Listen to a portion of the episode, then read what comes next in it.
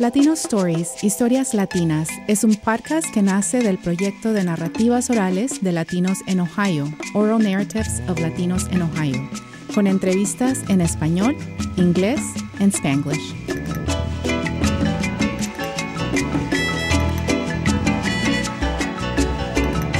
Bienvenidos y bienvenidas a Latino Stories. Soy Elena Fowles. Mi invitada de hoy es la profesora María Luisa Parra. Parra es profesora en la Universidad Harvard.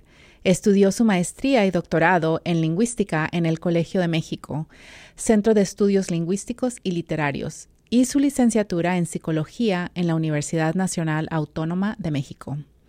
Ella es originalmente de Baltimore. Es madre de dos hijos bilingües y biculturales y siempre le ha fascinado la complejidad y gozo del desarrollo bilingüe. Parra es la fundadora y directora de Multilingual Family Resource Center. Bienvenida a este episodio, María Luisa. Encantada de estar aquí contigo, Elena. Gracias por la invitación. Háblanos un poquito de ti. ¿Dónde creciste? Bueno, pues como dijiste, nací en Baltimore, Maryland, porque mi papá estaba haciendo una estancia en Johns Hopkins, él es investigador, pero regresamos a la Ciudad de México cuando yo tenía dos años.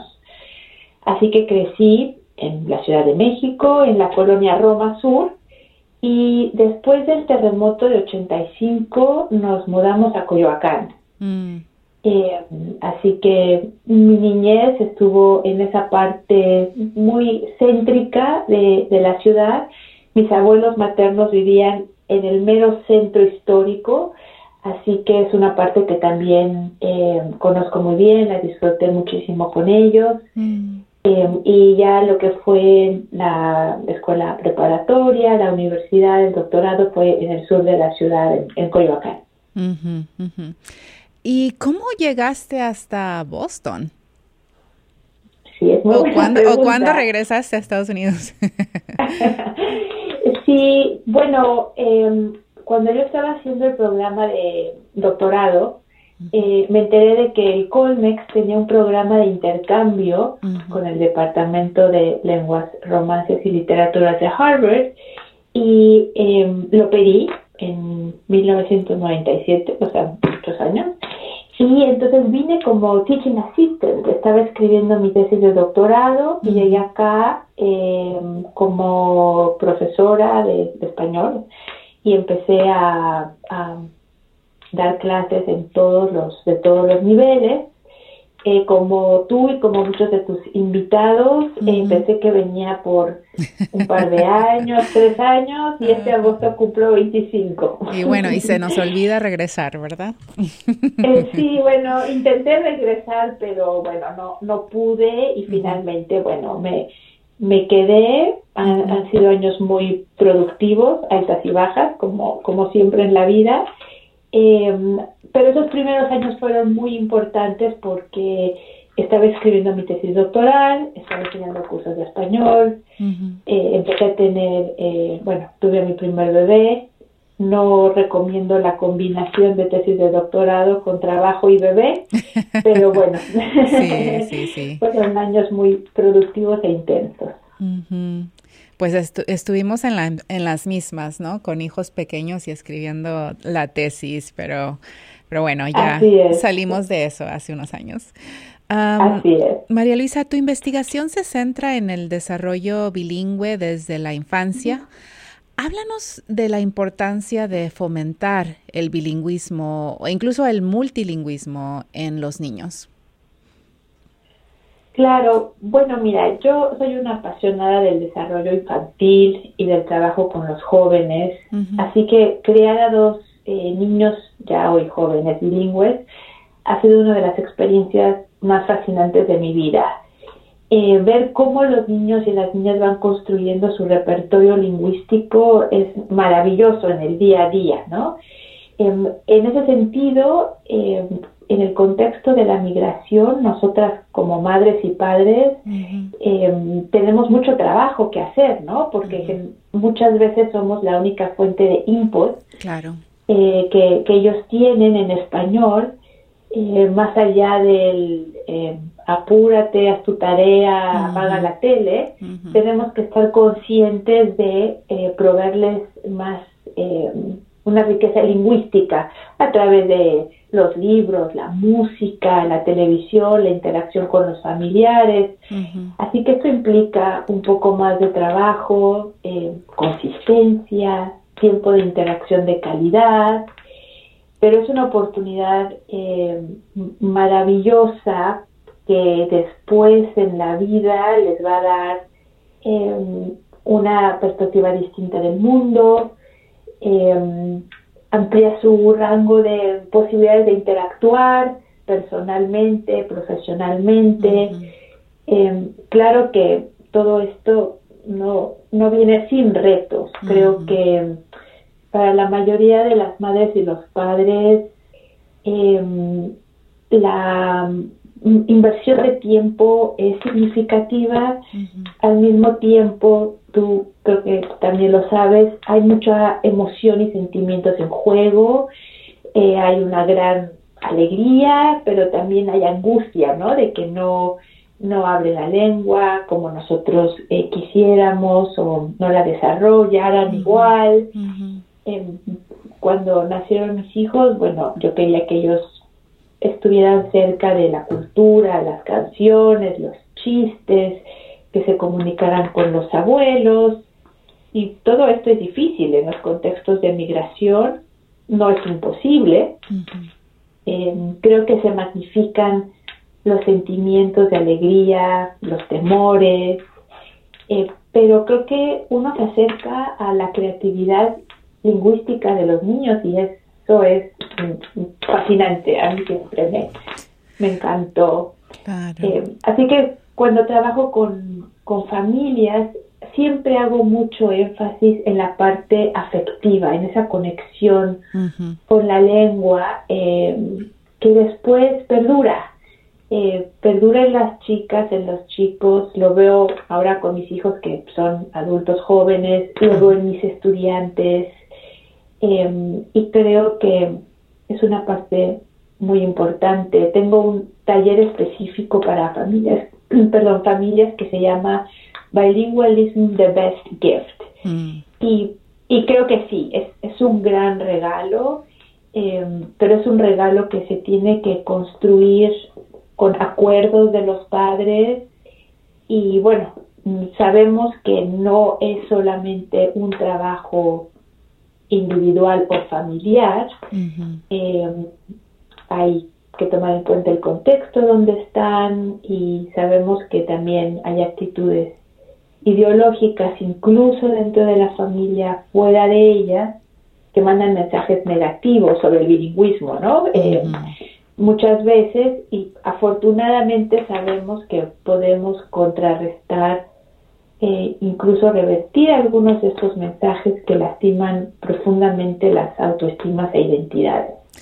Claro, eh, me gusta que mencionas, ¿no? Que este trabajo no, eh, no es individual, es colaborativo, ¿no? Entonces, yo sé que en mi experiencia también tuve dificultades porque en mi familia yo soy la única que habla español, mi, mi esposo no, eh, y vivíamos, hemos vivido en dos estados donde el, el español hay que ir a buscarlo, ¿no? No, no está en todas partes. Entonces, eh, es un trabajo eh, no es imposible, ah, ¿verdad?, eh, mantener o fomentar el bilingüismo, pero sí puede ser un reto. entonces, eh, este trabajo que, debe y, eh, ser colaborativo, ¿no? se crea este ambiente de que promueve el bilingüismo en, en casa, pero también eh, tal vez en las escuelas o en actividades extracurriculares. Y otros ambientes, ¿no? Que faciliten el uso de, la lengua, donde los, los, niños, ¿no? Los niños y niñas em, vean, ¿no? Que no solamente en la casa se habla español, ah, pero en las tiendas, en, las iglesias, en, en, los centros culturales, etcétera, ¿no? Entonces, ah, mencionaste un poco de cómo, ¿verdad? El taller que ofreces a los padres de familia. Eh, ¿Cómo incluyes también a tal vez a educadores y hasta pediatras en este, ¿verdad? En este trabajo de, fomentar eh, o facilitar ambientes que son multilingües, ¿no? Claro. Sí, bueno, mm, como dicen, crear a un niño bilingüe o una niña bilingüe a Y cada uno de estos grupos que tú mencionas es distinto. Y lo que yo he aprendido es que, bueno, tiene su chiste comunicarse con, con padres, familias, maestras y maestros y, el personal médico. Eh, porque cada una, cada uno de estos grupos al interior tienen diferentes perspectivas y diferentes asunciones, expectativas sobre eh, lo que es el desarrollo bilingüe y sobre lo que cada uno de los niños está haciendo. Em, y yo en, en mi trabajo con niños o familias o incluso estudiantes siempre parto de una perspectiva ecológica que ahora se está poniendo otra vez muy de moda, pero es una perspectiva eh, sobre el desarrollo que mm, se, digamos, em, el, se presentó por primera vez por ahí de los, el, creo que el libro original es del 79, 1979, em, y la propuesta es, es, muy interesante y muy importante porque el autor Yuri Bronfenbrenner lo que él dice es que el desarrollo no se da en, en el vacío, no es, de nuevo, no es un tema individual, no es una mm, eh, enterprise individual, sino que es una combinación de interacciones, no solamente del niño con sus cuidadores más inmediatos, que son los padres y las mamás, sino de las interacciones de estos con otros miembros de la sociedad. Entonces, eh, cuando yo trabajo con alguno de estos grupos, trato de recordarles que eh, para que una persona sea bilingüe es que hay que tener una combinación, debe haber una combinación de factores desde las características individuales y el temperamento de la niña o del niño, la situación familiar, si hay acuerdo entre los padres, si hay acuerdo entre los padres y los maestros, eh, si hay acceso a la educación bilingüe, qué características de, la de los programas bilingües funcionan, porque sabemos que no todos los programas bilingües hacen lo mismo.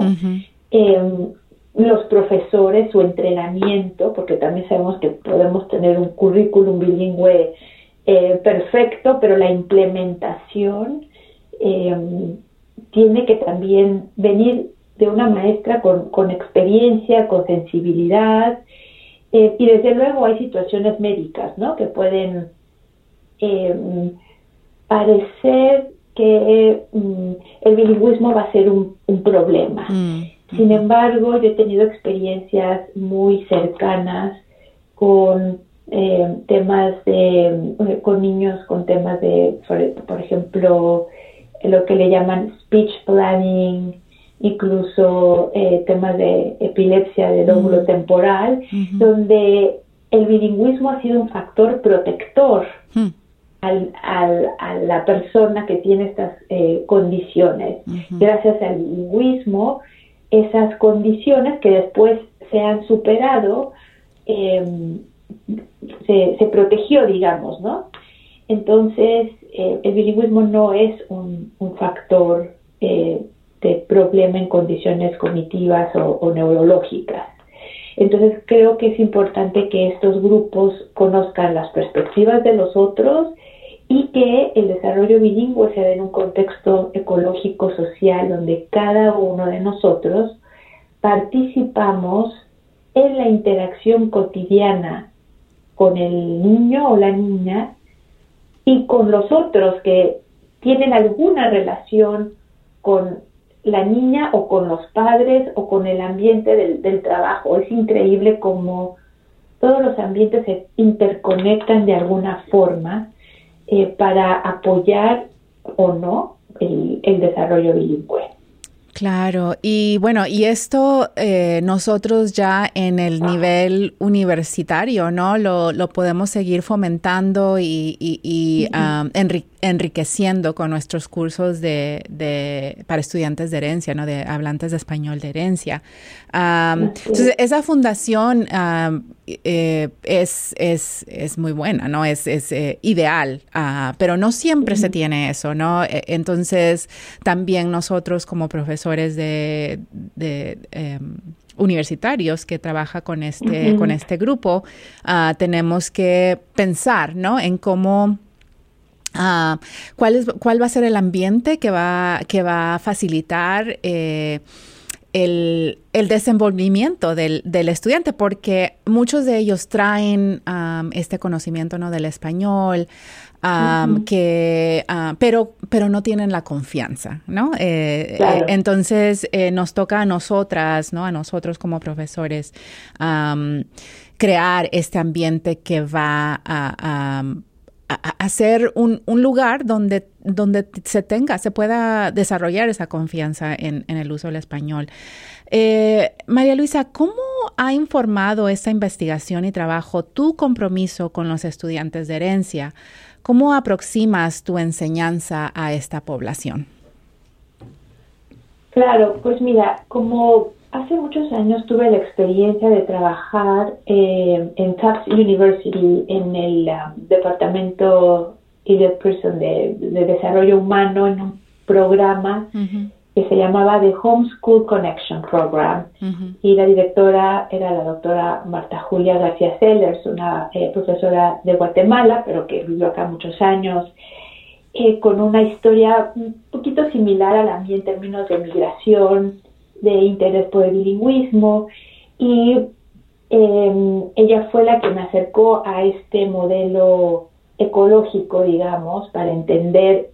Ella trabajaba los temas de adaptación escolar en niños de kindergarten, de jardín de niños que hacían la transición de la casa a la escuela. Y yo fui em, coordinadora de ese programa y como tal hice muchas visitas a las casas eh, y trabajé mucho en el salón de clase con estos niños chiquitos. Entonces eso me acercó a las vidas, a las experiencias de los estudiantes, pero desde los cinco años, ¿no? Tanto de la casa como de la escuela. Y fast forward a Harvard, hace diez años que empecé este programa de estudiantes latinos, pensé, bueno, claro, estos chicos y estas chicas son como los, de cierta forma comparten algunas de las experiencias que yo vi en este programa de Homeschool Connection Program.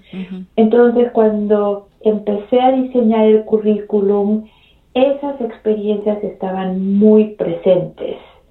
Y eh, parte de, la, de los temas que incluyo eh, tienen que ver justamente con la reflexión de esta ecología y cómo ha influido en sus propias vidas, en sus propias creencias.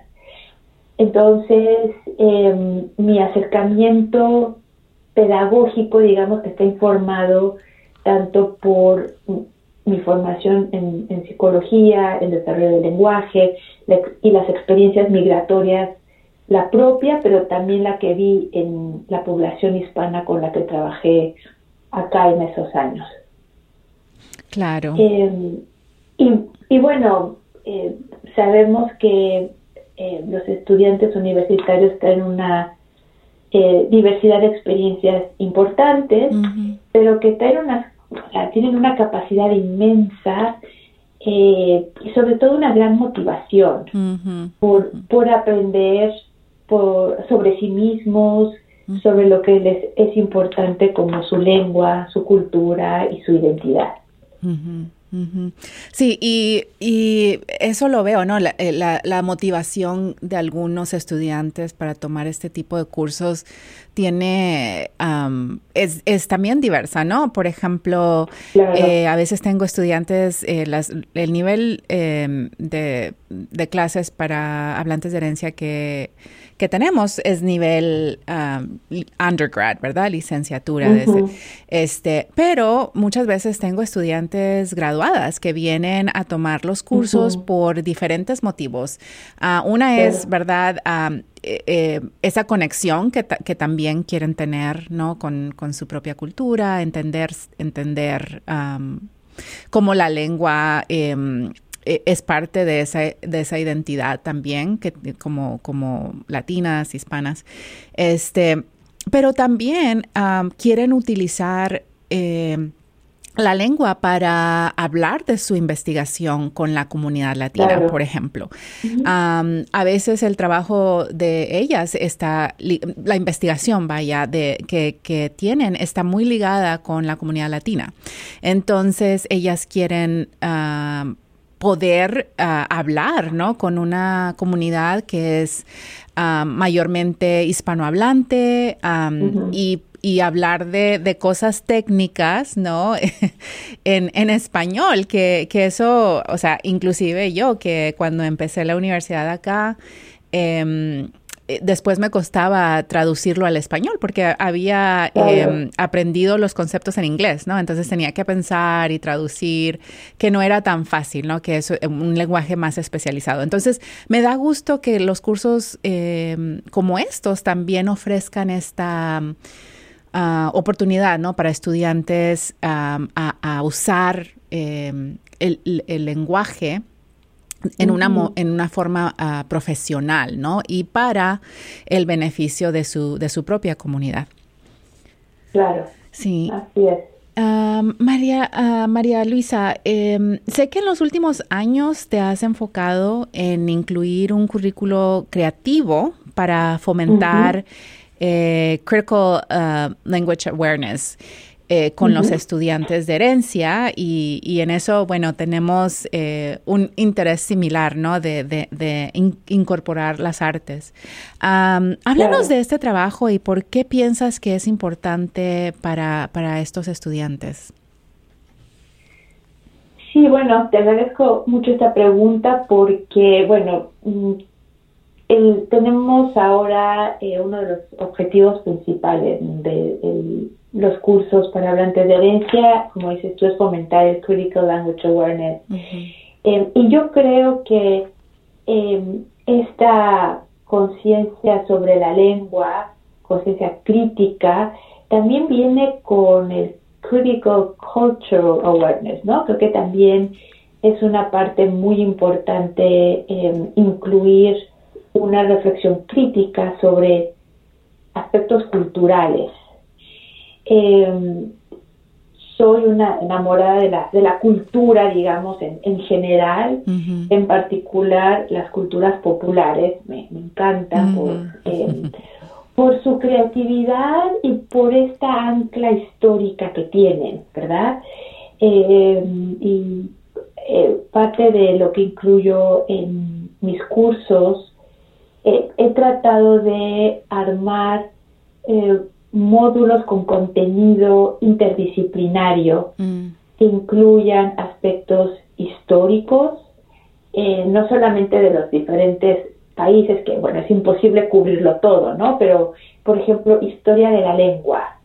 Eh, estudiando sobre la historia del español, creo que es una historia donde los jóvenes, los docentes, podemos encontrarnos con las fuerzas creativas, eh, pero también los hitos institucionales, esas fuerzas institucionales eh, que le han ido dando forma a la lengua, eh, a nuestras creencias sobre la lengua, a las ideologías, pero también a las comunidades hispanohablantes en, todo el mundo, incluyendo desde luego las de los Estados Unidos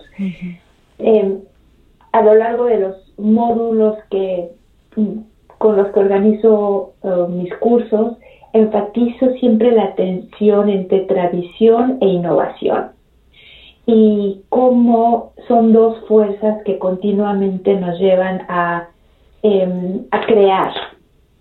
Em, y eh, me parece muy importante que los estudiantes sepan que ellos son creadores también. Mm. Eh, y para que ellos tengan esa conciencia, esa posibilidad, eh, abro espacios para que ellos puedan generar ideas y, crear desde el ensayo, la poesía, alguna arte visual, música, eh, donde ellos vayan plasmando su reflexión, pero es una reflexión que está informada por mm, cuestiones históricas que vimos en la clase, eh, donde ellos se dan cuenta que hay una un anclaje, unas raíces históricas y culturales que hacen que su herencia sea muy valiosa y muy importante y que esas mismas esa misma herencia y raíces se pueden ir transformando, de hecho se han ido transformando a lo largo de la historia y se retoman en contextos más contemporáneos y que ellos pueden ser creadores, recreadores de estas historias, de estas raíces, de esta herencia. Y agradece mucho tener espacios creativos porque eh, no sé de tu universidad, pero Harvard creo que no da mucho espacio para la creatividad. Así que se lo toman muy en serio. Eh, generalmente me dicen que, profe, esto me costó mucho trabajo, pero me encantó hacerlo. Eh, algunos deciden hacer el poema que siempre han querido hacer y nunca han podido. Mm. Otros retoman eh, la pintura que hicieron cuando estaban en high school, pero hacía mucho que no hacían. Otros se animan a hacer una canción. En fin, eh, es muy enriquecedor ver cómo toman ventaja de la, aprovechan la, oportunidad para generar arte, eh, pero con una profunda reflexión sobre no solamente la lengua, sino también eh, su cultura, y su identidad. Sí, o sea, estoy totalmente de acuerdo contigo. También porque otro elemento importante me parece a mí es de que es este public facing project, ¿verdad? O sea, que es un, proyecto uh, que a diferencia de un examen o, tal vez un ensayo, eh, se puede compartir con la familia, ¿no? Y se puede compartir con amigos o en social media, eh, como, como ellos eh, desean, ¿no? Uh, entonces eso tiene un valor que va más allá, Mm, que va más allá del, del, de la clase, ¿no? Que, que, les va a recordar siempre que oh, este es el poema, o esta es la canción, o este es el dibujo que, que hice durante, ¿verdad? Durante esta clase. así, que algunos involucran a su familia para hacerlo. Exacto. así que eso también es lindo. Claro. María Luisa, pues ya estamos a finales eh, eh, del año académico, ¿no? 21-22, y entonces ya vamos eh, transicionando al verano, que es un tiempo donde tal vez tenemos un poquito más de tiempo para hacer investigación y trabajar en otros proyectos. Ah, ¿Cuáles son tus planes para, para el resto de, para este verano o para el resto de este año en, en tus clases, en tu investigación? Claro. Bueno, estoy trabajando en, un par de artículos eh, que, bueno, tengo que terminar en el verano. Uno de ellos es justamente sobre el modelo ecológico y el desarrollo bilingüe. Eh, otro tiene que ver con eh, comunidades transnacionales. Es el tema dentro, uno de los temas que estoy empezando a, a trabajar un poquito más, ¿no? La transnacionalidad México-Estados Unidos. Em, y tengo dos proyectos eh, de currículum, justamente de, mis dos cursos en Harvard para estudiantes Latinx. Eh, voy a tratar de, consolidar este currículum en, en, un formato de Open Educational Resources. Em, espero hacer, poder compartir con, con la comunidad. Em, siempre tengo ideas para nuevos proyectos, entonces estoy tratando de priorizar y, terminar lo que tengo enfrente de mí. Em, sé que viene la organización del eh, décimo simposio nacional. claro, estamos emocionados todos. y eso creo que va a ser un, proyecto, eh, me tiene muy entusiasmada, así que le pondré particular atención a eso también. Claro, claro. Bueno, doctora Parra, muchas gracias por esta conversación. Bueno, al contrario, a ti, Elena, muchísimas gracias y mucho éxito y suerte en el verano también. A todos, gracias por escucharnos y recuerden seguirnos en Facebook y de compartir este podcast con otros. Hasta la próxima.